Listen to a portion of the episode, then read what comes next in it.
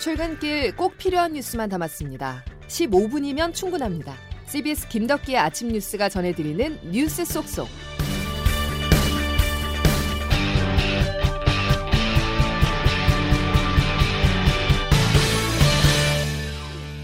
여러분 안녕하십니까? 10월의 첫날 김덕기 아침 뉴스입니다.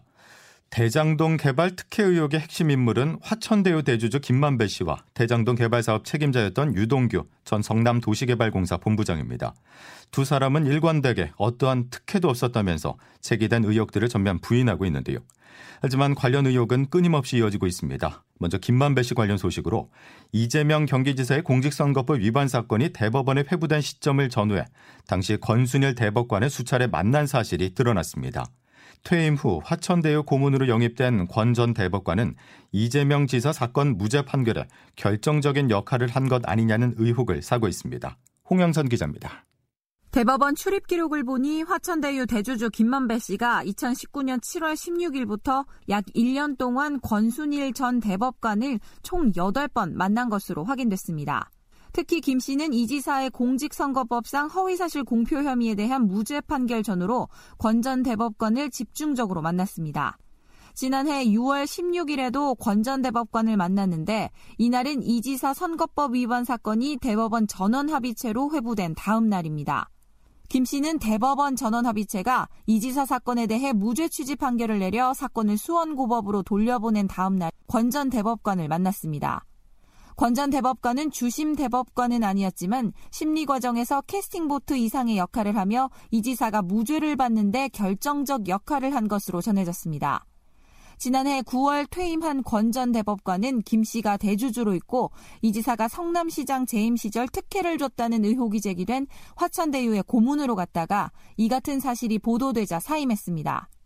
오랫동안 법조 기자를 하다가 그만둔 김 씨는 권 전 대법관을 방문한 출입 기록에 대해 단골로 다니는 대법원 군내 이발소 때문이었고 권 전 대법관과는 서너 번 만났다고 해명했습니다. CBS 뉴스 홍영선입니다. 화천대유 최대 주주인 김만배 씨는 횡령 및 배임 의혹도 받고 있습니다. 개인 자격으로 회사 돈 400억 이상을 빌려 사용을 했다는 게 일반적이진 않다는 지적인데요. 김 씨는 해당 자금을 묘지 이장 등에 썼다고 주장을 했지만 업계 관계자들은 신빙성이 떨어진다고 말했습니다. 박정환 기자의 보도입니다. 화천대유에 473억 원을 빌려 배임 및 횡령 의혹을 받는 최대 주주 김만배 씨는 지난 27일 경찰 조사에서 자금 용처를 설명했습니다. 대장동 개발 부지에 있는 묘지 280여 개 이장과 임차인 합의금 등으로 자금을 썼다는 주장입니다. 하지만 토지 보상에 정통한 부동산 관계자들은 김 씨의 진술이 신빙성이 떨어진다고 지적하고 있습니다.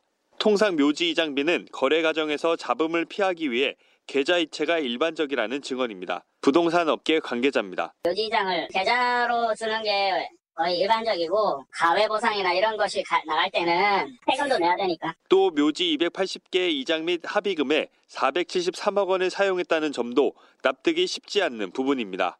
묘지 이장금은 한 개당 통상 250만 원에서 350만 원 정도가 책정되는데 280개를 전부 옮기면 약 7억 원에서 9억 8천만 원이 소요된다는 계산이 나옵니다.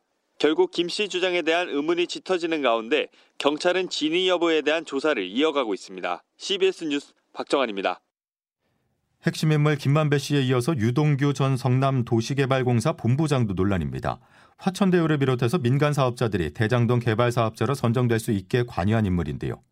유 전 본부장은 그동안 자맹을 이어갔었지만 검찰 출석일이었던 어제 돌연 언론의 모습을 드러내고 모든 의혹은 사실이 아니라고 말했습니다. 하지만 검찰이 입수한 녹취 파일에는 유 전 본부장이나 김만배 씨의 주장과 배치되는 내용이 들어 있다는 주장이 나오고 있어 주목됩니다. 보도에 조태현 기자입니다. 대장동 개발 사업자 선정에 깊이 관여한 것으로 알려진 유동규 전 성남도시개발공사 기획본부장. 잠적설까지 돌았던 유 씨가 어제 몇몇 언론에 모습을 드러냈습니다. 유 씨는 자신을 둘러싼 사업자 선정 과정상의 특혜 제공 의혹에 대해 전면 부인하며 당시로서는 성남시가 수익을 얻을 수 있는 최선의 사업 설계였다고 반박했습니다. 또 대장동 사업 구조를 설계한 것으로 알려진 천화동인 5호의 실소유주 정영학 회계사와의 관계에 대해서는 개인적으로 아는 사이는 아니고 통화도 한 적이 없다며 선을 그었습니다. 유 씨는 화천대유의 최대 주주인 기자 출신 김만배 씨에 대해서도 기자로만 알았다고 답했으며 이재명 지사와의 친분에 대해서도 일하다 보면 알 수 있는 정도의 사이로 측근이 아니라고 답했습니다. 앞서 정영학 회계사는 검찰에 10여 개의 녹취 파일을 제출했는데 이번 사건을 풀 핵심 열쇠로 지목되고 있습니다. 여기에는 화천대유 대주주인 김만배 씨와 유 씨 사이의 대화와 화천대유 관련자들이 유 씨에게 돈을 건넸다는 정황이 담긴 것으로 알려졌습니다. 이런 가운데 어제 소환에 불응했던 유 씨는 오늘 검찰에 출석해 조사를 받겠다는 의사를 밝혔습니다. CBS 뉴스 조태임입니다. 유동규 씨가 이렇게 연관되어 있으면 네. 관련해서 정치적 책임은 지겠다. 그건 맞으신 거죠? 너무 당연하죠. 예, 저희, 예. 저희가 어쨌든 관리하는 산하기관의 직원이고 그런데 일선 직원이 그랬더라도 제 책임이죠. 더불어민주당 이재명 경기지사는 유동규 전 본부장의 측근이 아니라고 분명히 하면서 들으신 것처럼 처음으로 정치적 책임을 언급했습니다. 야당은 한껏 벼르고 있는데요. 특히 오늘부터 시작하는 국정감사에서 대장동 의혹을 철저히 파헤치겠다는 입장입니다. 여야의 충돌은 불가피해 보입니다. 장규석 기자입니다. 앞서 보도대로 이재명 경기지사의 무죄 판결에 결정적 역할을 한 권순일 전 대법관이 화천대유 대주주 김만배 씨를 수차례 만난 사실이 드러나 오늘 대법원 국감부터 대장동 특혜 의혹을 놓고 여야가 뜨거운 공방을 예고하고 있습니다. 국민의힘 이준석 대표입니다. 권순인 대법관이 이재명 지사에게 면죄부를 주었기 때문입니다. 왕놀이하고 있는 이재명 지사의 가면을 확 찍고 나니 변학도가 보입니다. 국민의힘은 대장동 의혹을 이재명 게이트로 규정하고 관련 증인과 참고인만 46명을 요청했습니다. 국민의힘 김기현 원내대표입니다. 민주당은 이재명 대장동 게이트 몸통 수호에 여념이 없습니다. 이에 이재명 게이트 공격은 국민의힘 게이트로 역공한다는 게 민주당의 구상입니다. 곽상도 의원의 아들 50억 퇴직금 사건을 기점으로 관련 의혹에 반전이 마련됐다는 게 민주당의 생각입니다. 여기에 야권 유력 대선 주자인 윤석열 전 검찰총장 재임 시절 있었던 고발 사주 의혹에 대해서도 수사 결과 사실로 드러나고 있다면서 강한 공세를 예고했습니다. 민주당 윤호중 원내 대표입니다. 윤 후보는 고발 사주 사건을 비롯해 처와 장모 관련 의혹 모든 혐의에 발뺌과 모르쇠로 어. 주요 의혹들에 여야 유력 대선 주자들이 얽히다 보니 오늘부터 3주 동안 치러지는 국정감사는 여야가 정면 충돌하는 그야말로 전쟁터가 될 전망입니다. CBS 뉴스 장규석입니다. 국민의힘 최고위원회는 심야 긴급회의를 어제 시집했습니다. 이준석 대표는 부인했었지만 곽상도 의원의 제명을 논의하기 위한 자리였는데요. 위원들 간 의견 통일을 이루지 못해 결론을 내지 못했습니다. 윤진아 기자의 보도입니다. 국민의힘 이준석 대표는 어젯밤 9시 긴급 최고위원회의를 소집했습니다. 아들의 50억 퇴직금 논란과 관련해 여권이 먼저 곽상도 의원에 대한 징계안을 제출했으니 대응을 어떻게 할지 논의해보자는 취지였습니다.